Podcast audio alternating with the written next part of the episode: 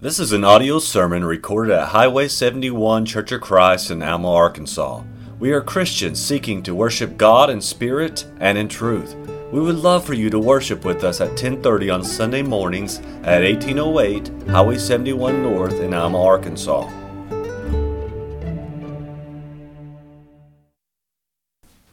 Say we appreciate everybody here this morning, especially if you consider yourselves a visitor. We're delighted to have you and invite you back anytime uh, you're in the area and would like to meet with us. This morning, I've titled the lesson this morning, Neglect Not the Gift. And I'd like to say before I get started, I appreciate the prayers on my behalf. They are much appreciated and much needed. And this morning, I hope these things that we look at will be a benefit to you and your, in your spiritual life, and hopefully they're helpful to you. This uh, topic, this neglect not the gift, this comes from uh, one of Timothy's letters to uh, the younger, or one of Paul's letters to the younger Timothy. You might say that the Apostle Paul was his mentor, and one of the things he tells Timothy is he says, Neglect not the gift. And so that's what we want to delve into this morning. And when I think about like a mentor relationship, you think, think about people throughout history that have been the best at their field, like the great ones. Uh, and anything from like the arts, take like a Mozart, all the way up to like a Pavarotti, maybe even like a, a Taylor Swift today, or an athlete like Larry Bird, Michael Jordan, Muhammad Ali, Michael Phelps, Tom Brady, all of those guys. Think about the people that mentored them. What if those coaches, those trainers, their parents, those people that looked at them and they saw a gift in that person? They knew that this person could achieve great things. How would they have felt if that person would have said, you know, I'm not going to pursue that, or I'm not really that good. I'm not, I know I've got the gift. I'm just, I'm not, not fired up about it. I'm not going to, going to follow that. How would that mentor have felt? They, they would have looked at that and, like, what a wasted potential. And that's, I think, probably what the Apostle Paul was I don't think he was fearful of it, but he, he had a concern. You know, the only thing that could stop Timothy from reaching his potential was if he neglected the gift that was in him, because the Apostle Paul knew that Timothy had potential. And like if you were like Tom Brady, would he have been satisfied? Somebody like that, would he have been satisfied? Well, I'm fine with just being the backup. Or like Michael Jordan, I'm fine with being the sixth man or just riding the bench. No, those guys, they poured everything they had. And within their craft, if you want to call it that, that term neglect was not in their vocabulary. And of course, we're talking about something much serious this morning our craft, if you will, service to God. That word neglect should not be something in our vocabulary. This word neglect is translated from the Greek word amaleo, which means make light of, regard not, to be careless of. Or you might say, not giving, just not giving something the full attention that it deserves. So our text this morning comes from 1 Timothy chapter 4, verses 14 through 16. And here the Apostle Paul starts off in verse 14 of, of this, this passage. He says, Neglect not the gift that is in thee which was given thee by prophecy with the laying on of the hands of the presbytery. Meditate upon these things, give thyself wholly to them, that thy profiting may appear to all. Take heed unto thyself and unto the doctrine. Continue in them, for in doing this you shall both save yourself and them that hear thee. So, again, the Apostle Paul, he knows Timothy has this great potential to do great things in the service of God. And he knows that the only thing that can hold him back is if Timothy decides to neglect that potential that's in him. And the result, he says, hey, if you don't neglect that gift, what's going to happen? The results of that are listed there in 15 and 16. If you give yourself wholly to this, if you don't neglect that gift, the profiting is going to be undeniable. Thy profiting may appear to all, as said there in verse 15. And then, not only that, in verse 16, if you devote yourself to this, if you don't neglect that gift is in you, you're going to find salvation for yourself, but not just for you, you're going to help others as well. But on the flip side of that, if you do neglect this, if you neglect the gift that is in you, what happens then? Well, that's going to be evident. People are going to notice that, and you're going to lead people and yourself to destruction if you neglect that gift. Look at what Paul says in his next letter to Timothy, and it's very similar. Uh, 2 Timothy 1, verses 6 and 7. He says, Wherefore I put thee in remembrance that thou stir up the gift of God which is in thee. Going back to 1 Timothy 4, he says, Neglect not the gift that is in thee. In his next letter, he says, Stir up the gift of God which is in thee by the putting on of my hands. In verse 7, For God hath not given us the spirit of fear, but of power and of love and of a sound mind. And so, when I here look at this term not given to us, this is not just a message, why it was a specific message to Timothy. This is really something that applies to anybody that has seen, received the gift of the Spirit of God. As said there in verse 7 For God he has not given us the spirit of fear. What kind of spirit has He given us? He's given us a spirit of power or ability, love, affection, and a sound mind, sanity. That's the kind of spirit that God has, has given, in, given to us. And so we have the choice what do we do with that spirit that's been given to us? Do we neglect it? Because we're told there, neglect not that gift that is in you, and that gift being the Holy Spirit or do we stir up that gift and let it work in us? Do not neglect the gift that God has given you. Stir it up. And as the Apostle Paul says, I put thee in remembrance with kind of that uh, spirit in mind. Let's, for remembrance sake, let's look at a few verses about the Holy Spirit because this is the gift that we are not to neglect. Well, in Acts 2 and 38, we read, Then Peter said unto them, Repent and be baptized, every one of you, in the name of Jesus Christ for the remission of sins. And what? And you shall receive the gift of the Holy Ghost. Again, that's that gift where we should not be neglecting that great gift, the Holy Ghost. 1 Corinthians 6 and 19. What? Know you not that your body is the temple of the Holy Ghost, which is in you, which you have of God, and you're not your own? So the Spirit has been given to us. It, we are the temple of the Holy Ghost. And what kind of host are we? Ephesians 4 and 30. And grieve not the Holy Spirit of God, whereby ye are sealed unto the day of redemption. And so, grieving not the Spirit of God, that basically just means don't make the Spirit unhappy. Be a suitable host for that that great gift. Be a suitable host for the Spirit of God that dwells within you. And if there's one thing that will make you an unsuitable host, it would be neglect, if you neglect the gift of God. We read in 1 Thessalonians 5 and 19, and this would be a good verse to commit to memory if we haven't done so already, considering it's only four, four words long. Quench not the Spirit. 1 Thessalonians 5 and 19. Quench not the Spirit. Again, talking about that gift that's in us. Don't quench it. And what does quench mean? Extinguish, suppress. In this context of the Spirit, prevent it from being effective, prevent it from doing its thing.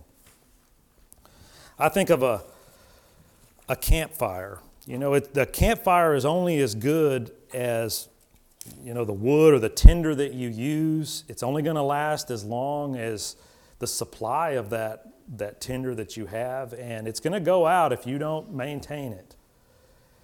The way the Spirit works in us is kind of similar to that concept, just the fact is, it is an unlimited source of energy. It's never going to run out. But if we don't let it work in us, then the potential we have is just, it's going to go up in, in smoke. And we don't want that to happen. And that is why the Apostle Paul, he tells Timothy, don't let that fire go out. You know, keep it burning. Us as Christians, you know, when we first got that spark, that fire was probably burning pretty hot. We were fired up, we were zealous, uh, we were ready to go. But how are we now? You know, if we've been in the church for several years, you know, how are we now? Is that fire still burning just as hot, or are we neglecting that gift of God? Is it like that burning fire in us, or is it like that campfire we left in the woods years ago? Let's reignite that fire today. You know, consider these, these two facts here to illustrate that God does not neglect us. First of all, as we've already read this morning, we have the gift of the Holy Spirit, number one. And number two, if that wasn't enough, as we can read in Philippians 4 and 13, we can do all things through Christ. So God has given us everything we need. When we look at ourselves, if we had to give ourselves a grade, what kind of grade would we give ourselves? You know, if we weren't honest about the job we're doing in light of these, these ideas here, these facts that we know, what kind of score would we give ourselves? We look at ourselves and say, I really have had some triumphs in my life. I'm, I'd about, be about 90% of where I should be. You know, I know I'm not quite there yet, but I really am striving. Or would we be like closer to 50%, like, you know, I'm having some struggles. I know I'm not where I need to be. Or would we be closer to like too embarrassed to even say? And that's exactly where Satan wants us. That's where Satan wants us at, where we're quenching that spirit, where we don't even want to think about uh, our service level to God. This morning, once again, as we've read, don't neglect, don't continue to neglect that gift. If we're in that state of neglect, don't, don't neglect it, but stir it up. Let it work in you. We should put 100% effort into serving God because He puts 100% into blessing us. He equips us with everything we need to be profitable to Him. We just have to do it. And we can't neglect the ability that we have through the Holy Spirit. Now, when we think about ourselves, we may think we're not that capable of accomplishing much as we read about these great men in the Scripture. But it, it's almost hard to grasp that the same spirit that dwells in us, that is the same spirit that was in Timothy, Paul, the apostle. Do we choose to neglect that great gift? 1 Corinthians chapter 12, starting in verse 4. 1 Corinthians 12, starting in verse 4, we'll read through verse 11, says, Now there are diversities of gifts, but the same Spirit. There are differences of administrations, but the same Lord. And there are diversities of operations, but it is the same God which works all in all. But the manifestation of the Spirit is given to every man to profit withal. For to one is given by the Spirit the word of wisdom, to another the word of knowledge by the same Spirit, to another faith by the same Spirit, to another the gifts of healing by the same Spirit to another, the working of miracles, to another, prophecy, to another, discerning of spirits, to another, diverse kinds of tongues, to another, the interpretation of tongues. But all these work that one and the self same Spirit, dividing to every man severally as he will, or severally meaning individually, dividing to every man individually as God wills. God distributes these abilities throughout his church. And then in verse 18, but now hath God set the members, every one of them, in the body as it has pleased him. We may not understand why, but God blesses each of us uniquely. And that's not just a random thing. You know, God just didn't, and all of a sudden you've got this ability and you've got this ability. He has a purpose in everything He does. And it is done for His pleasure, as we read there in verse 18. He's done these things, you know, it was a targeted thing. And we may not understand why, but it's because it's God's will. That's what He wants. He created us, He knows us better than we even know ourselves. So He knows what ability we need. And He's given us that ability in a way that pleases Him. But it's, it's as humans, it's hard to not compare ourselves to others or like covet talents of others. Like we might look at somebody and say, man, that guy is, he's done all this stuff. He is so good at that. I wish I had that, that talent. For me, as some of you know, I wish I had the ability to sing.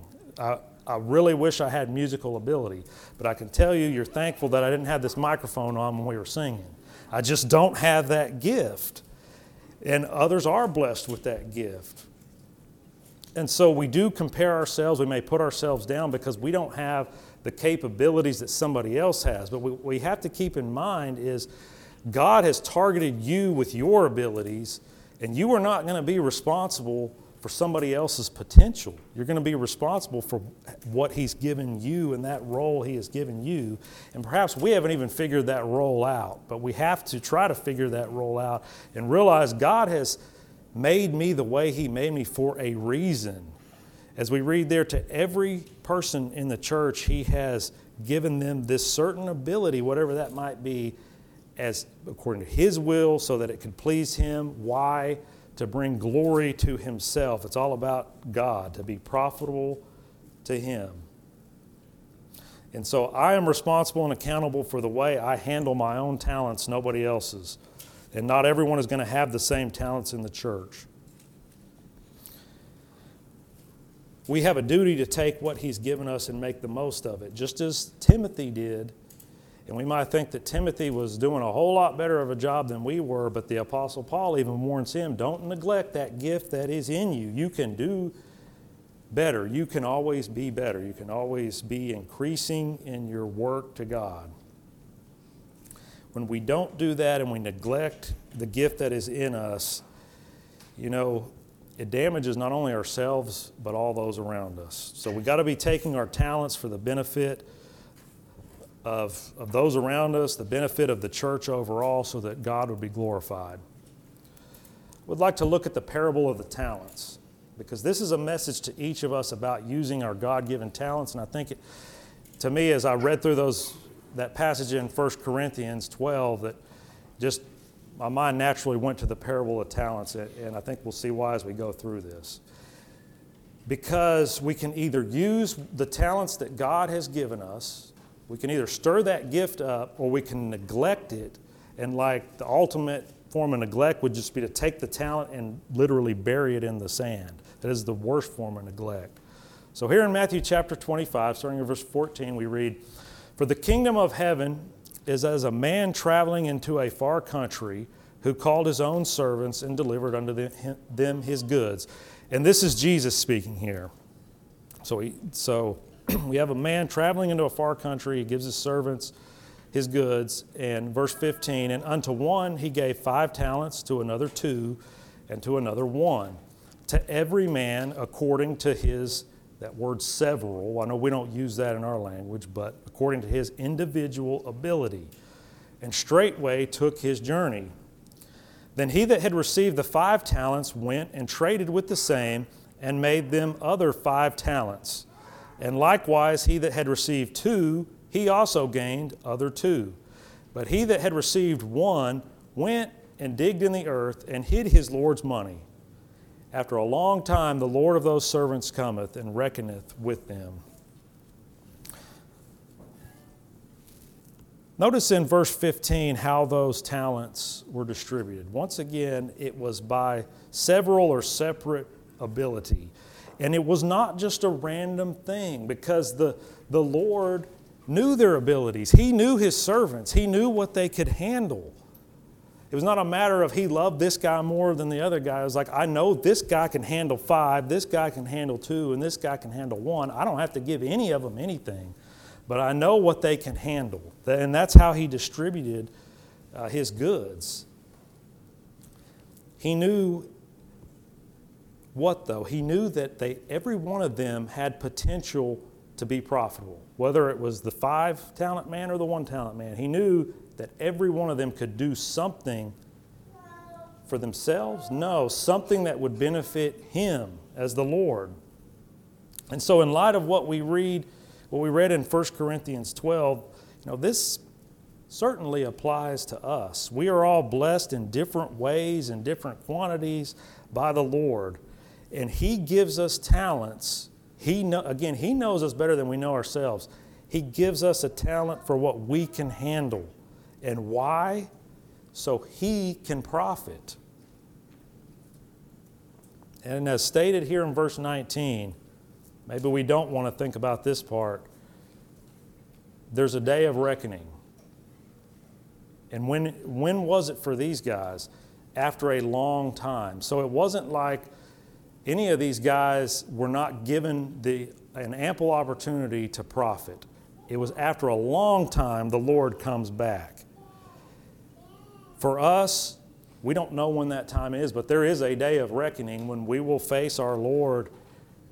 And if, let's say, that trump sounds, if the trumpet were to sound right now, would we be ready to tell the Lord, Look, Lord, you've given me this, and here's how I have profited? Or would we be telling, begging at that point for the Lord, like, I'm, I'm so ashamed, I have just simply neglected the talent that you have given me? We will face that reckoning whether we want to think about it or not, but the Lord is coming and He is going to want to know what did you do with what I gave you? Continuing on in verse 20. And so he that had received five talents came and brought five other talents, saying, Lord, you delivered unto me five talents. Behold, I have gained beside them five talents more. His Lord said unto him, well done, you good and faithful servant. You have been faithful over a few things. I will make you ruler over many things. Enter thou into the joy of thy Lord. Verse 22 He also that had received two talents came and said, Lord, you gave to me two talents. Behold, I have gained two other talents beside them. His Lord said unto him, Well done, good and faithful servant. You have been faithful over a few things. I will make thee ruler over many things. Enter thou into the joy of thy Lord. Then he which had received the one talent came and said, Lord, I knew that you are a hard man, reaping where you have not sown and gathering where you have not strawed. And I was afraid and went and hid your talent in the earth. Lo, here you have what is yours. His Lord answered and said unto him, You wicked and slothful servant, you knew that I reap where I sowed not and gather where I have not strawed. Thou oughtest therefore to have put my money to the exchangers, and then at my coming I should have received mine own with usury. Take therefore the talent from him and give it to, to him that has ten talents. For unto every one that has shall be given, and he shall have abundance. But from him that has not shall be taken away even that which he has. And cast ye the unprofitable servant into outer darkness. There shall be weeping and gnashing of teeth. The first thing I want to notice, it's, it's, the, it's the thing that stuck out to me, is how the both the five, the guy that was given five talents and the guy that was given two. And I went back and forth over and over again. It is literally word for word the same reward that both of those men were given. Well done, thou good and faithful servant. Thou hast been faithful over a few things. I will make thee ruler over many things. Enter thou into the joy of thy Lord. That is for the five talent man. The two talent man, it is word for word. He gave them two different amounts. They gave him back two different amounts he blessed them exactly the same. That I just couldn't ignore that. The talents came from the same source. The Lord said, "Here's my goods." They went out, they had the same opportunity.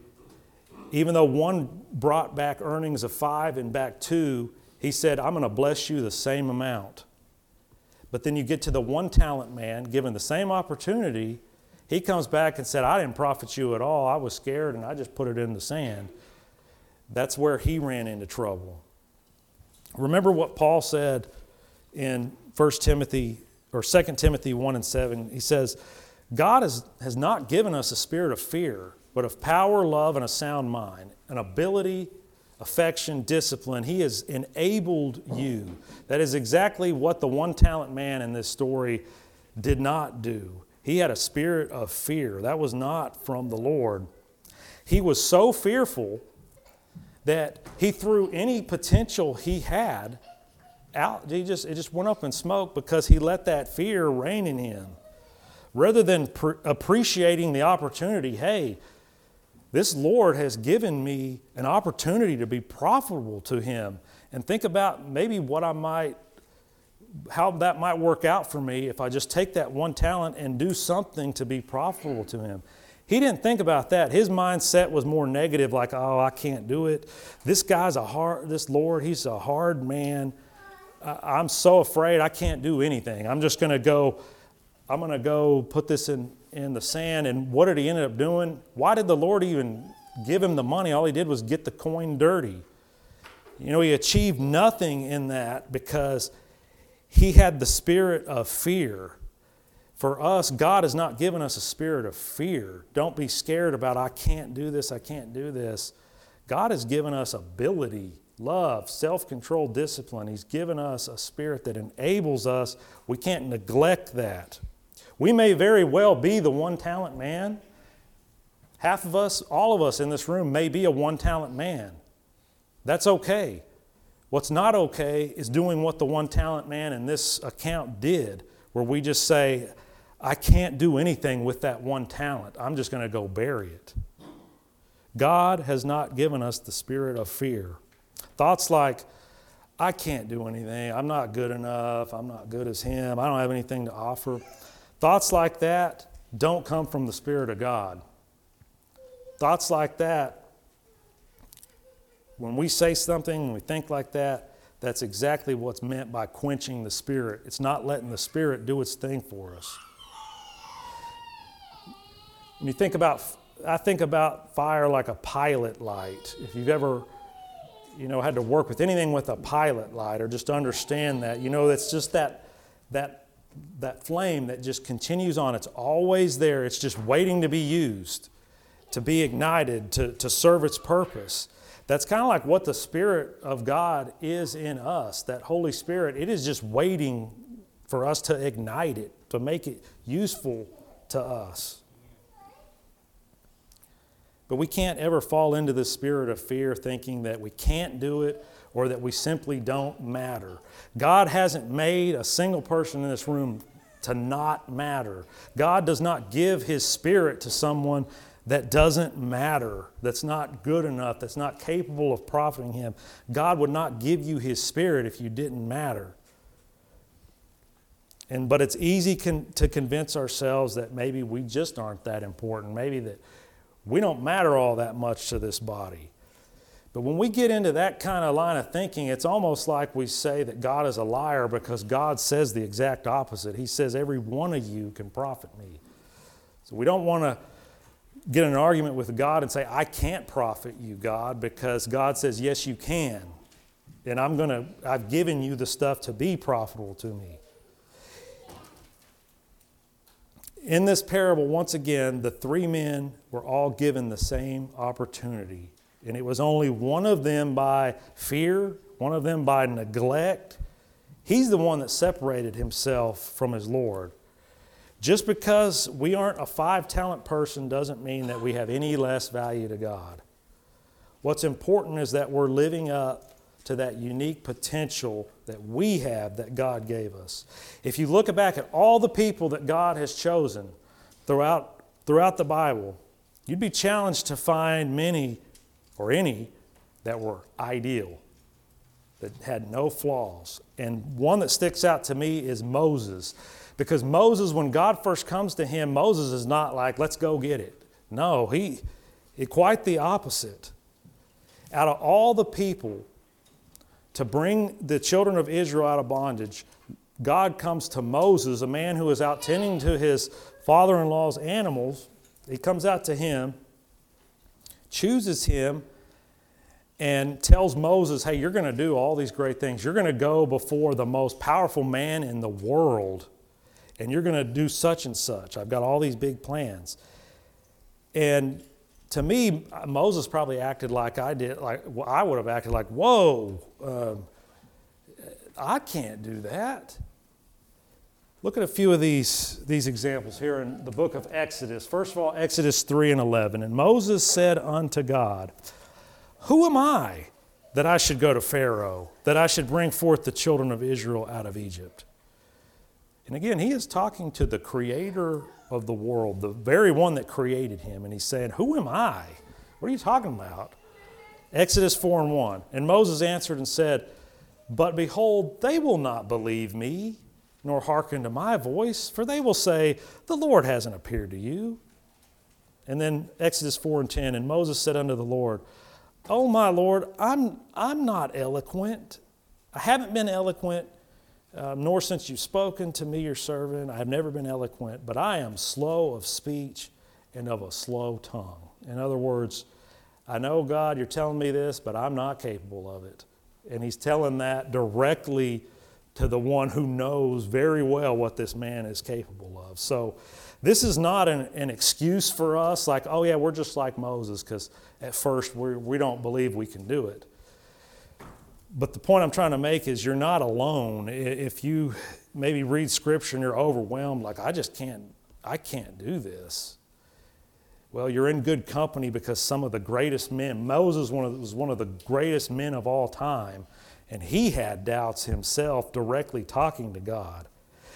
But it wasn't that initial reaction, really. It was how Moses trust he, he bought into what God was telling him, and that's how and we know that Moses was, he was like the meekest man ever, is how he's described. He, you know, submitted to God, bought into it, and he didn't neglect this great opportunity in the end that God had given to him. And look what he achieved. When we doubt ourselves, we doubt the one who made us. Because he, he made us, he knows what we can and can't do. Today, God does not need you to be Moses. God does not need any of us to be an apostle. God needs us to be Brian, Amy, Phil, Gavin, Cameron, Cora, and so forth. He, as common phrase, you be you. That's who God needs us to be. None of us is going to go out and part the Red Sea. God doesn't need that. None of us is going to do that. But what every one of us can do is something equally as great bring the good news, bring the gospel to this world. Bring the gospel of Jesus Christ to the world. We may not initially think that it's just as great, but it is every bit as great as parting the Red Sea. And certainly we are all capable of that. When we preach the gospel, when we live it out, when we do good works, even the smallest of things, as long as that is for God's glory, those are all great works. And within our own separate abilities, we can do great things because that's what we're designed to do. That's what God put us here for. So we should never discount the potential that's within us. Neglect not the gift. And we can't discount the, the impact we can have on others and the impact we can have on the church body. Because even because quite the opposite is true if we do neglect the gift. Even one of us or a few of us, if we are neglectful, this entire congregation suffers. God has set the church up for success, so we have the duty of being stirred up in spirit to help facilitate that success. When members of the church ignore the, their potential, you end up with something like this that's just the, that is described here in Hebrews chapter 5 and verse 12. This is what happens when people neglect the gift, when they don't take the gifts of God, talents seriously, and so forth. Things become stagnant. You know, people don't get stronger in the work of the church. But Hebrews 5 and 12, for when, for when for the time you ought to be teachers, Ye have need that one teach you again, which be the first principles of the oracles of God, and are become such as have need of milk and not of strong meat. Here you have people, and this is a very shameful thing that these people were being told. Like, look, the time ye ought, and if you look at how that, that word is derived, it's not just a suggestion, that is uh, a command. You should be teachers. By this point in time, you should be teaching others. But where are you at now? You, you need others to teach you. And you look at the potential you've thrown away. These people were capable, again, they were in the church, they were capable of great things, but they settled for mediocrity. They just thought, I'm okay where I'm at. And that's certainly not the case with God. God will never be satisfied if we're an underachiever. He just, that is not acceptable to Him. He's given us everything we need to increase, to be more and more profitable to Him. So, got a couple questions I want us to ask uh, this morning in a spiritual uh, nature. At this point, I should be, and we know where we should be. Only we can answer that question. At this point, point at this point in my spiritual walk with God, I should be at this level, doing these things, you know, understanding these things. That's where I should be. Versus, as I examine myself at this point in my Christian life, I am here. This is the level I'm at. How much of a gap is between those two things? Because that is what you have is reality. This is where I am versus potential. Is there a great gulf in that reality versus potential? Are we approaching where we're trying we're almost at our full potential? How close are we to reaching our potential? Because what neglect does, neglect prevents us from ever closing the gap. If we neglect the gift, the Holy Spirit, we will never reach our full potential.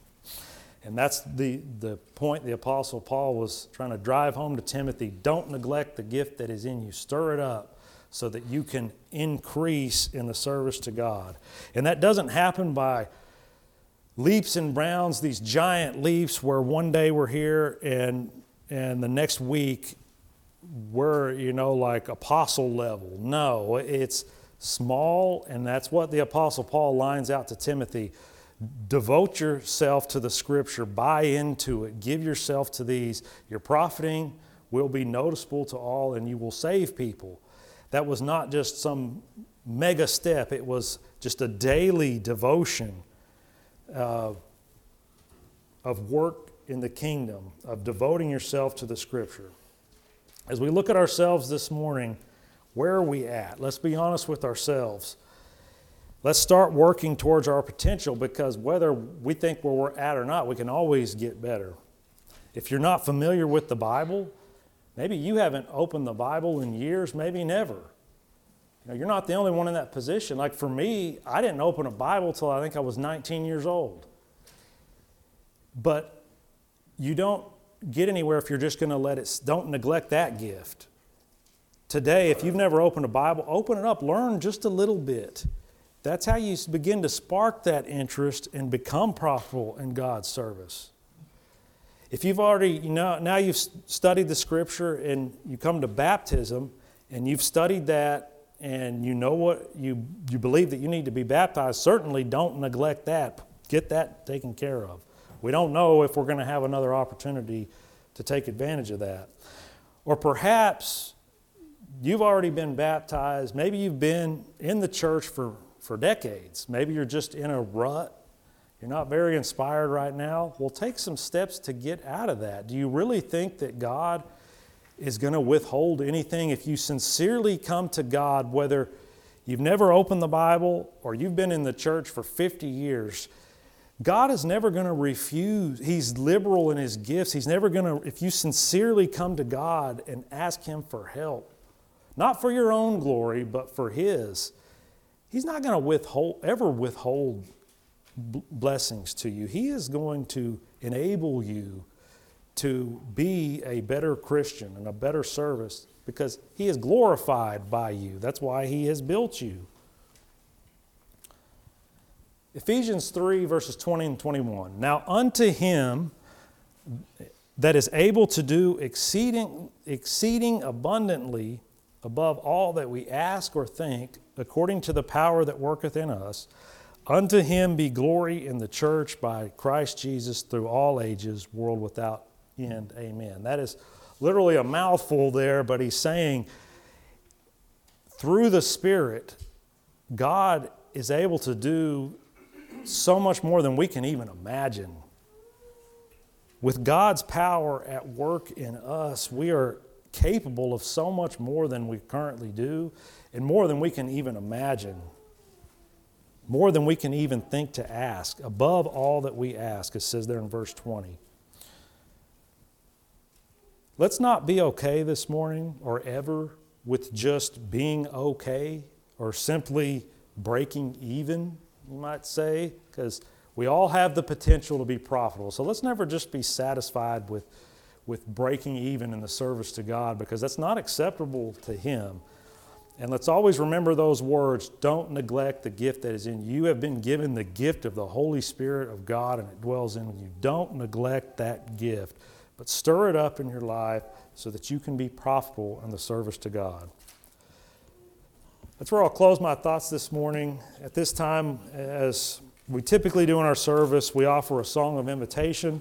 It's an invitation to you if you need the prayers of the church or if you're ready to be baptized. Uh, please come forward. If you're subject to uh, the gospel call, please do so at this time. If you'd like to be baptized or if you need the prayers of the church as we stand and sing. We hope you have enjoyed this message recorded at Highway 71 Church of Christ. If you have questions concerning this message or would like to set up a study, please call 479 647 2658. May God bless you.